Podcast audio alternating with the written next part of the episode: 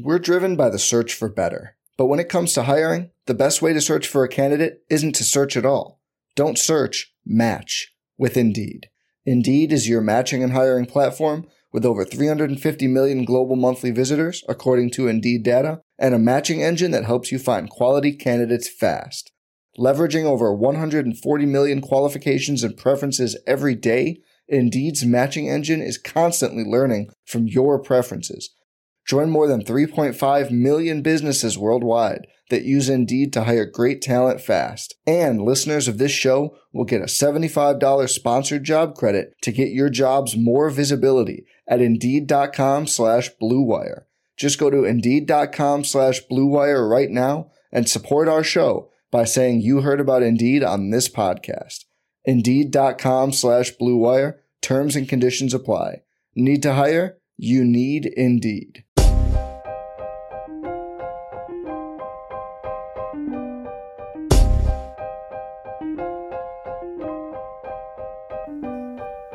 This is the High Stakes Lowdown, a RotoViz podcast brought to you by the Fantasy Football Players Championship.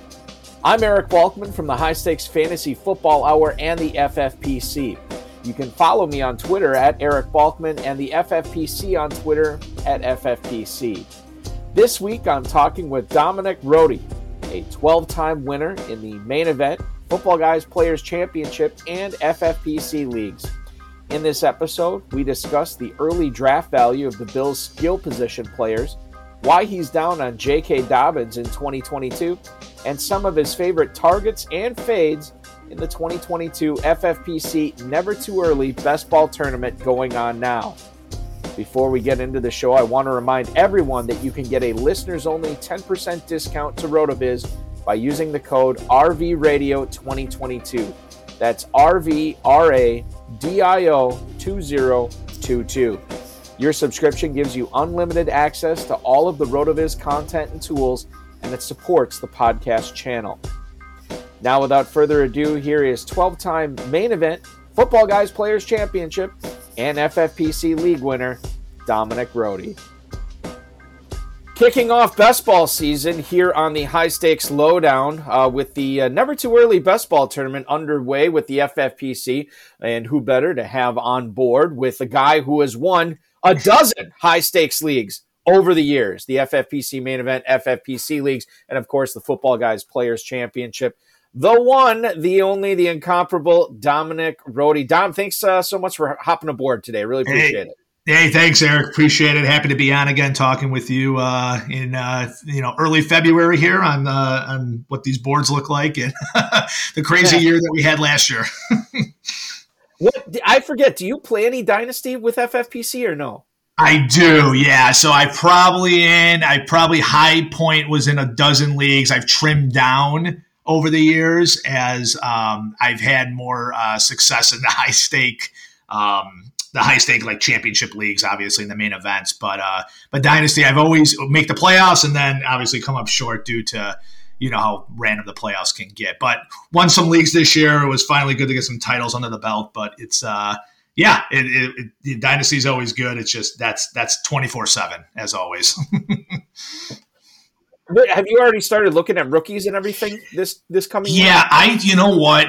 After this year with COVID, as you can imagine, I'm sure most players can relate to this. It was like one of the more like grueling work years when it comes to fantasy research and actually like day-to-day updates and stuff like that. So I actually took, after the season ended early January, I did a couple playoff challenges with some buddies, but for the most part, I've taken like a break on research, and I just started ramping up last week again. So the rookies I haven't gotten to yet. I've just been kind of looking at where ADP is and at coaching changes like everyone else. But the rookies, it's a hodgepodge class. There's some definite guys I got my eye on, but I got to dive into their player profiles and go a little more deeper. But I see where some of their ADP is, and it's, you know, always good to see early, but I got some opinions on rookies when it comes to like. Yes. I would imagine so. So before we get started with 2022, looking back at 2021, you kind of alluded to this already. Was this the toughest year for fantasy football, be it drafting, placing bids, getting your lineup set on Thursday and Saturday sometimes and Sunday. Like, was this the toughest year? And I guess the second part of that question is, was there something maybe you did differently this year because of COVID and because of everything going on that actually worked out nicely for you that you're going to carry over to future years? Yeah, I can for sure say it's the toughest year. It was my first I almost broke even, but I had a small loss this year, which, you know, the previous 3 years prior was always growing in profit each year. So it was the toughest, right? I think just the constant COVID updates and changes, and then waivers, and, you know, some of the leagues blowing through FAB earlier than I should have, you know, Eliza Mitchell, which I'm sure most people, you know, that were believers in that jumped on, which was great. But, you know, again, how many games did we really get out of them, you know, for that FAB money? So that was tough. Having said that, you know, I think 80% of my leagues, I made the playoffs, right? It's just, you know, past the playoffs, in the midst of it, it was just bombarded, you know, with injuries, COVID, and it just kind of decimated, you know, I lost steam at that point. So, you know, take what I could take away from it. You know, I know now depth charts, they're always important, right? Kind of knowing who's back behind the players and, you know, who's ready to kind of next man up. But it was even more imperative this year. And I think what anyone can take with it is, like, you need to know, like, on Monday, kind of, are they signing someone off practice squads? Are they, you know, what is the, you know, usage rate on some of these backups when the other guy's not in? And especially for receivers, I think, you know, we always focus on running backs and because those are the most injury prone, but I think receivers, more than ever now, you know, these late round receivers or waiver wire receivers, you can really grab guys that are going to hit for a week or two. Like, they might not last you for the whole season, but they really can supplement and provide, you know, a nice boost while you're trying to get through this long season, especially with the extra week now. Well, this guy wasn't a late round receiver, but he was a receiver that was drafted pretty high last year. And he was one of your most owned players in 2021, Diontae Johnson. Obviously, there's a quarterback question in Pittsburgh right now, and his ADP has fallen to wide receiver 17, going currently in the 2022 FFPC Never Too Early Best Ball Tournament at the 408. Is that somebody you want to be in business with at that price point, Dom? Yeah, it depends, right? I guess, you know, anyone's going to be an improvement for downfield, right, from Big Ben. But it's not Diontae's game as at least how that Pittsburgh Steelers had him. Like, he was an extension of the running game, and I think Harris took a lot from that, even though Diontae had, you know, some decent, consistent games in there due to target share. So, you know, it depends if they stick with, you know, Rudolph, or they're bringing in a rookie right out of the gate and throwing them in. There's some receivers like DJ Moore I still like a little better, right, you know, in that same range. Even someone like Hunter Renfrow, which is a little later, but, you know, his role in, rapport with Carr is still really good, right? So, like, Diontae's upside is better, I think, than Renfrow's, but, like, it depends on what you're looking for in that scenario.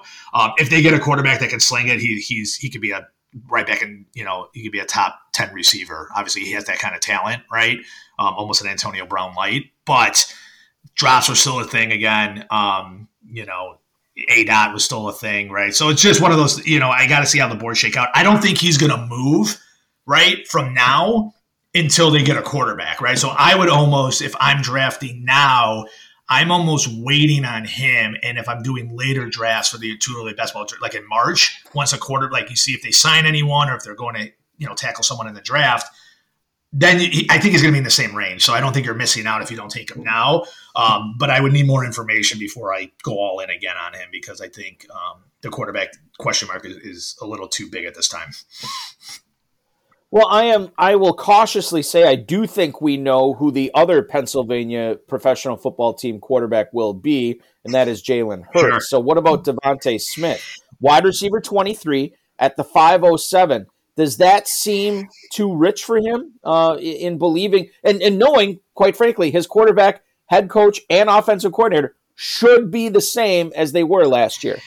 He's another one. I was big on him, right, when he was in the 6-7 range, and now, you know, he flashed. He had some good good games with some you know, really good catches and really good you know, target volume. I'm out on him too. Like, I like his talent. I just, if it's the same scenario again, is Hurts going to take another leap? And is DeVonta, which I think he will, right? DeVonta, I think, will be better, but is that offense going to be, you know, more high efficient passing? I don't know. Give me Elijah Moore, right? Give me him. You know, in that, you know, he's like a round later, or like in that range, like that 5-6 range. If that's where he's going to end up, and it's between the two, give me him, right? You know, because I like Zach Wilson's upside more right now than Jalen Hurts from a throwing aspect. That's for sure. Okay, we've been talking about receivers. I want to shift it to tight ends, and this is a guy that I think is going to be pretty interesting, especially in the tight end premium FFPC drafts this year, and that's Dawson Knox, obviously with the big breakout this past season. The Bills naming Ken Dorsey their new offensive coordinator this past week, and we do know that Josh Allen is a big fan of Ken Dorsey and what he's been able to do to open his mind up to the game of football and quite frankly, his career. That said, Dawson Knox, I don't know as a result of this or not, but he is the 9th tight end off the board going at 808. Dominic, in your opinion, is 808 Dawson Knox too early, too late, or as Goldilocks would say, just right? No, I say it's late. I mean, this you just see what he did when he got Josh Allen's, when Josh Allen was fully in on him. I mean, this guy was right up there. You know, if I'm looking at the boards now, I mean, why won't he be the same production as, you know, a Schultz or Hockenson, right? That are 3 rounds earlier at this time. Josh Allen is probably 1A, 1B, best QB in the game for fantasy right now.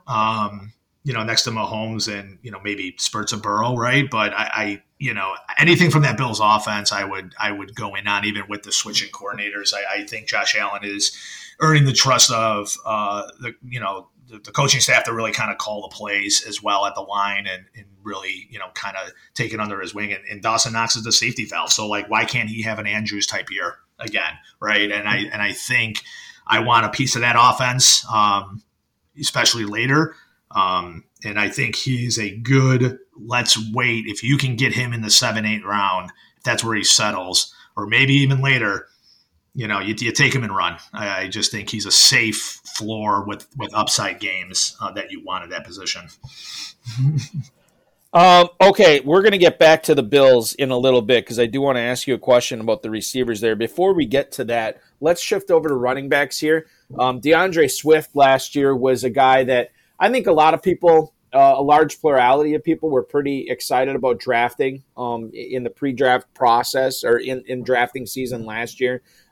Then you get Jamal Williams being added on as a free agent to Detroit, and that sort of screwed things up for both of them, quite frankly. Mm-hmm. The Lions also dealt with a new head coach, a new offensive coordinator, and a new quarterback this past year. So now DeAndre Swift is going much higher. He is the 202 pick right now. DeAndre Swift, running back 10. Are you on board with that? Swift going off the board right here I beg your pardon. He's going at the 207 right now. So mid second round rather than early second round. What do you say about Swift's ADP right now, Dom? Yeah, so I think it's right. I agree with the ADP there. I think in some cases, if you start Cooper Kupp right early, Jamar Chase, you know, I see is high, you know, obviously high up there. Or you want to do a 2 running back build, I don't have a problem with him as a second running back. We saw what he did when he got the lion's share of the workload. Obviously, you know, injuries with someone like him could be an issue, I think, with all running backs, but he does have the talent to be a top 5 back, right? I think there's no question about it. Granted, he's on the Lions, but that's okay. I think the Lions at least showed last year, even though they weren't, you know, overall record wasn't good, that they can fight in games and they can kind of stay in it. And they've got high draft picks again, and they're going to shore up, you know, hopefully more of that line, and maybe their defense gets a little better. So there's more running, you know, positive rushing scripts for the Lions. I would take a chance there. It's just on which way you construct, because, you know, AJ Brown going to be sitting there as well. Debo is going to be sitting there. You know, it's tough both ways, but I can at least get behind that ADP. I don't think, again, he's going to move one way or the other too drastically. I think that's a fair price, and I will have some shares depending on how I construct, of Swift for sure. Swift going right after Joe Mixon and Javonte Williams, right before Cam Akers and Nick Chubb right now. We want to give a shout-out to Darren Armani from FantasyMojo.com, at FantasyMojo on Twitter, for supplying all this great ADP, as he has been doing for years with the FFPC. Let's move over to New England and talk about their running back situation. Damian Harris is being drafted as a running back 3 at RB29 currently. So he's the 29th running back off the board in the Never Too Early Best Ball Tournament with the FFPC. 704. Is that a bargain or a bust for you, knowing the history of Patriots running backs, but also knowing the season that Harris had last year? Yeah, he was one of my top players when I took, as an RB2. We're pretty much in the same range, really. I think he was a little earlier, but, he helped me out. I don't mind him. Again, what is Stevenson going to eat into his load in a full season if both are healthy? And what are the Patriots going to look like? Is Mac Jones really that guy that's going to, again, they got him to the playoffs this year, great season. Is it, he's going to improve? You would think he would. So Harris, there is an okay value. I think I'm taking shots at other players. Like, I almost rather have AJ Dillon in that same range, right? I think even with the turnover in Green Bay, if Rodgers leaves, LaFleur will get back more to that pound and ground, and we saw what Dillon can do if he gets touches. Not as great of a receiver as Jones, obviously, but they like him, and Pollard's another one. If Zeke is on his way out or at the tail end, he's another one in that 7th round range where it's like, it just depends on needs, but I rather have the upside with those guys in the big tournaments, because those are the ones that are going to be the, hopefully the game breakers. Even though Harris had the big game in the playoffs, it's just, right. I don't, it's a good price. It's a fair price. I get it. I just, I might be looking elsewhere just due to Stevenson. I feel like is going to get more, because he was really good. He was really good in his touches. And I just feel like it's going to be more of a 50-50 split. At least with those two on the early downs, which, again, if Harris isn't receiving, then, you need positive game scripts with the Patriots. They had an easy schedule. They were had a lot of the games in the regular season. If they're behind, he's not touching the ball, right? So that's, I'd rather have the other guys, at least for usage purposes and just upside potential if there's an injury. And I wonder, too, like, James White is a free agent, but the Patriots could bring him back, too, which would obviously hurt Harris a little bit, and Stevenson, quite frankly, too. Yeah, they could bring another guy in too, right? I don't know. It's again, it's just the fun part about these early best balls, right? You have to kind of lay your, plant your flag, and these are good ones to do multiple of, I think, right? Not just one, because things are changing so rapidly, especially after the Super Bowl. We're going to hear news and stuff like that, ongoing till free agency. You just want to get home run hits in these tournaments, right? Because they're best balls. So like Harris in a redraft, I can get more behind because you got to start them every week and matchups can dictate that. In these, I want the home runs, right? Because you're going against similar teams, similar exposures, and it's best ball. So, I'd rather have more home run tickets than anything else, because again, that's what's going to separate you when the money time comes. Speaking of differences in 2021 ADP to 2022, Darren Waller. Yeah. This is a guy that was, going. Well, I say borderline first round pick. Yeah. I saw him go in the first round. I took him multiple times. There you go. Yeah, exactly. And now he's going off at the 304. He's fallen from tight end 2 or 3 to tight end 5 in the Never Too Early Best Ball tournaments. I know things have changed a little bit, and obviously the emergence of Renfrow has an impact on that. But my goodness, for a guy to fall, essentially 2 full rounds, maybe even more, maybe 2.5 rounds in a tight end premium format like this, Dominic, are people getting Darren Waller wrong this year so far? So he's with, because I'm good friends, longtime friends with Jerry Kaforsky and Frank Slad, who I do, we always do our drafts together, and actually kind of like review players and talk shop. And he was the most polarizing last year for us because, we were all in on him in the first round. And obviously we all know what happened. He crushed two of my main events.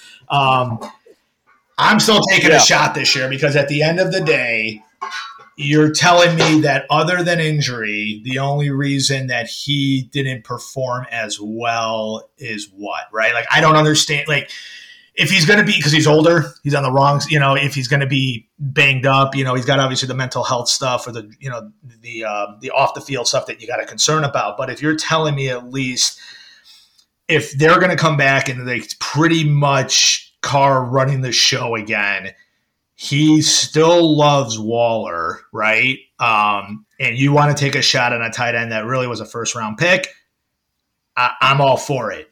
I'm under the mindset, though, in a different sense where I don't know if I'm taking a tight end early this year, even Kelsey, just because I like the late-round tight ends like Knox better. I'd rather get a receiver or running back, or mostly a receiver at that spot. But I do like him. I do like him. I do think he's going to have a bounce back year. Whether I'm right or wrong, I kind of going down with the ship at this point. He owes me for my first round price I paid with him, and I made the playoffs to spite him. But it's one of those things where I just his target share, even in the last two games in the playoffs, his target share was still up there, right? He was still getting the target. So unless they bring, unless for some reason everything changes over or Adams goes there, from the Packers, I'm still in big on him as a high producer, and I think he's undervalued. But again, paying a third-round price, it kind of comes with the territory. So, I said we were going to get back to the Bills. Let's get back to him now. I want to talk about the receivers here, and I know you said you'd be on board with any piece of that Bills offense with Josh Allen. But the question here is, Gabriel Davis went nuclear in the divisional playoff. Yep. With the 200-yard game, with the 4 touchdowns. That was insane.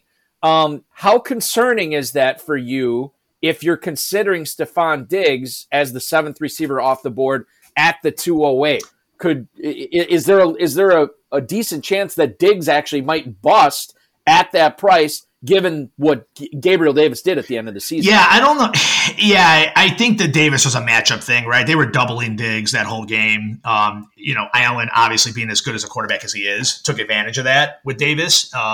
Completely made sense from a game script standpoint. And I like Davis. I think he is a really good talent. I just think that I would say this. I don't think Diggs is a bust at that level. I just don't know if he's going to get back to first-round value with the emergence of other Knox, Singletary, Davis. Like, is he going to get the high volume that he saw a year ago to get him to first-round wide receiver 1 status? Probably not, right? So, I don't think he's a bust. I think he's a safe play. I think he's a floor play. But you just got to live with 12-point games there. And, again, in these big tournaments, who would you rather have, A.J. Brown or Diggs? I'm probably going A.J. Brown, right? Just given – what we saw out of AJ Brown once he was healthy. Give me him. I don't think anyone's wrong for taking Diggs, given that it's later second and it's kind of a safe play, but you're going to run into that Hopkins scenario again with the receivers are old, you're older, more weapons. You're going to have some games that you're kind of, knocking your head. But again, I think his floor is there, and I don't think he should be down much further. I just, it depends on what you're playing for. And again, upside is key, and but you still got to make the playoffs and make the championship run, right? So you don't want to ignore these kind of floor players either. So I like him. I don't think he has the round one material again, like some of the others. Give me AJ Brown over him in that position, though. Okay, so we're trying to answer unanswerable questions on this podcast, and that's what you're trying to do if you're drafting right now here in January before the Super Bowl. We don't know who the Vikings head coach is yet. Yep. Now, it could be Jim Harbaugh, and it sounds like signs are pointing that way, but we'll see what happens there. And quite frankly, you can make, and there's a lot of people out there making a case that we don't know who the Vikings quarterback is going to be next year. There's a lot of people that don't think Kirk Cousins is going to be back. Not only that, but Irv Smith went down with a meniscus injury in September, missed the whole season. Yep. And then Tyler Conklin actually played pretty well in his stead last season. So there's a lot of unknowns with Irv Smith in regards to fantasy. Those questions are being answered as the tight end 18 at the 1106 in the Never Too Early Best Ball Tournament. I don't know if I can get a straight answer from you on this, Dominic, because there are so many moving pieces. But how do you feel about Irv Smith, drafting him right now? Love the talent. Hate this situation. I just, even if they get Harbaugh, who is, I would say, positive, right? Or if they go with the rookie mod,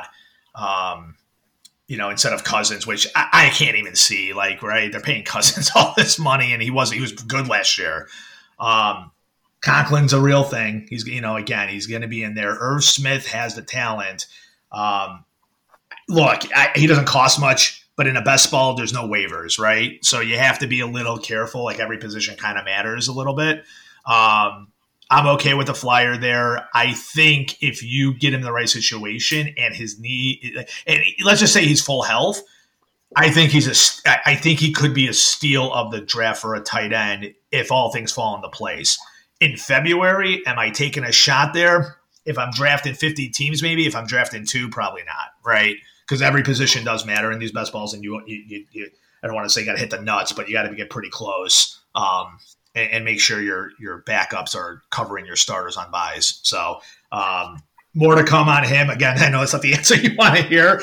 But that's my point. Like, it's a tough question to answer because it's not just an injury or a quarterback or a guy, position competition, head coach. It's all of them. Right? I mean, it's all the questions about Irv Smith right now. Yeah, and I guess from fantasy players, especially ones that do multiple drafts and been doing this, and, there's so many good players now in FFPC especially. You have to – there's small edges. Like, they're getting smaller and smaller with the amount of information. You have to compare it to the players that are going around there. Like, why would I take Irv Smith if I can get Cole Kmet?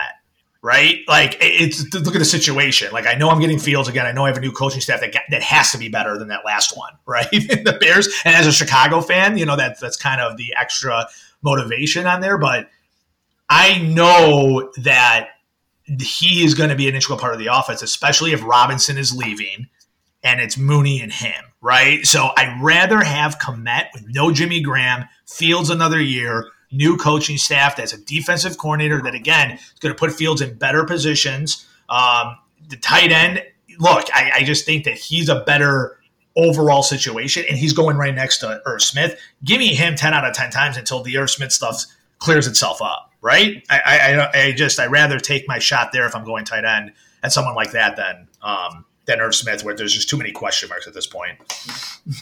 Let's actually talk Bears real quick here, because they obviously the new head coach Eberflus was the former defensive coordinator for Indy.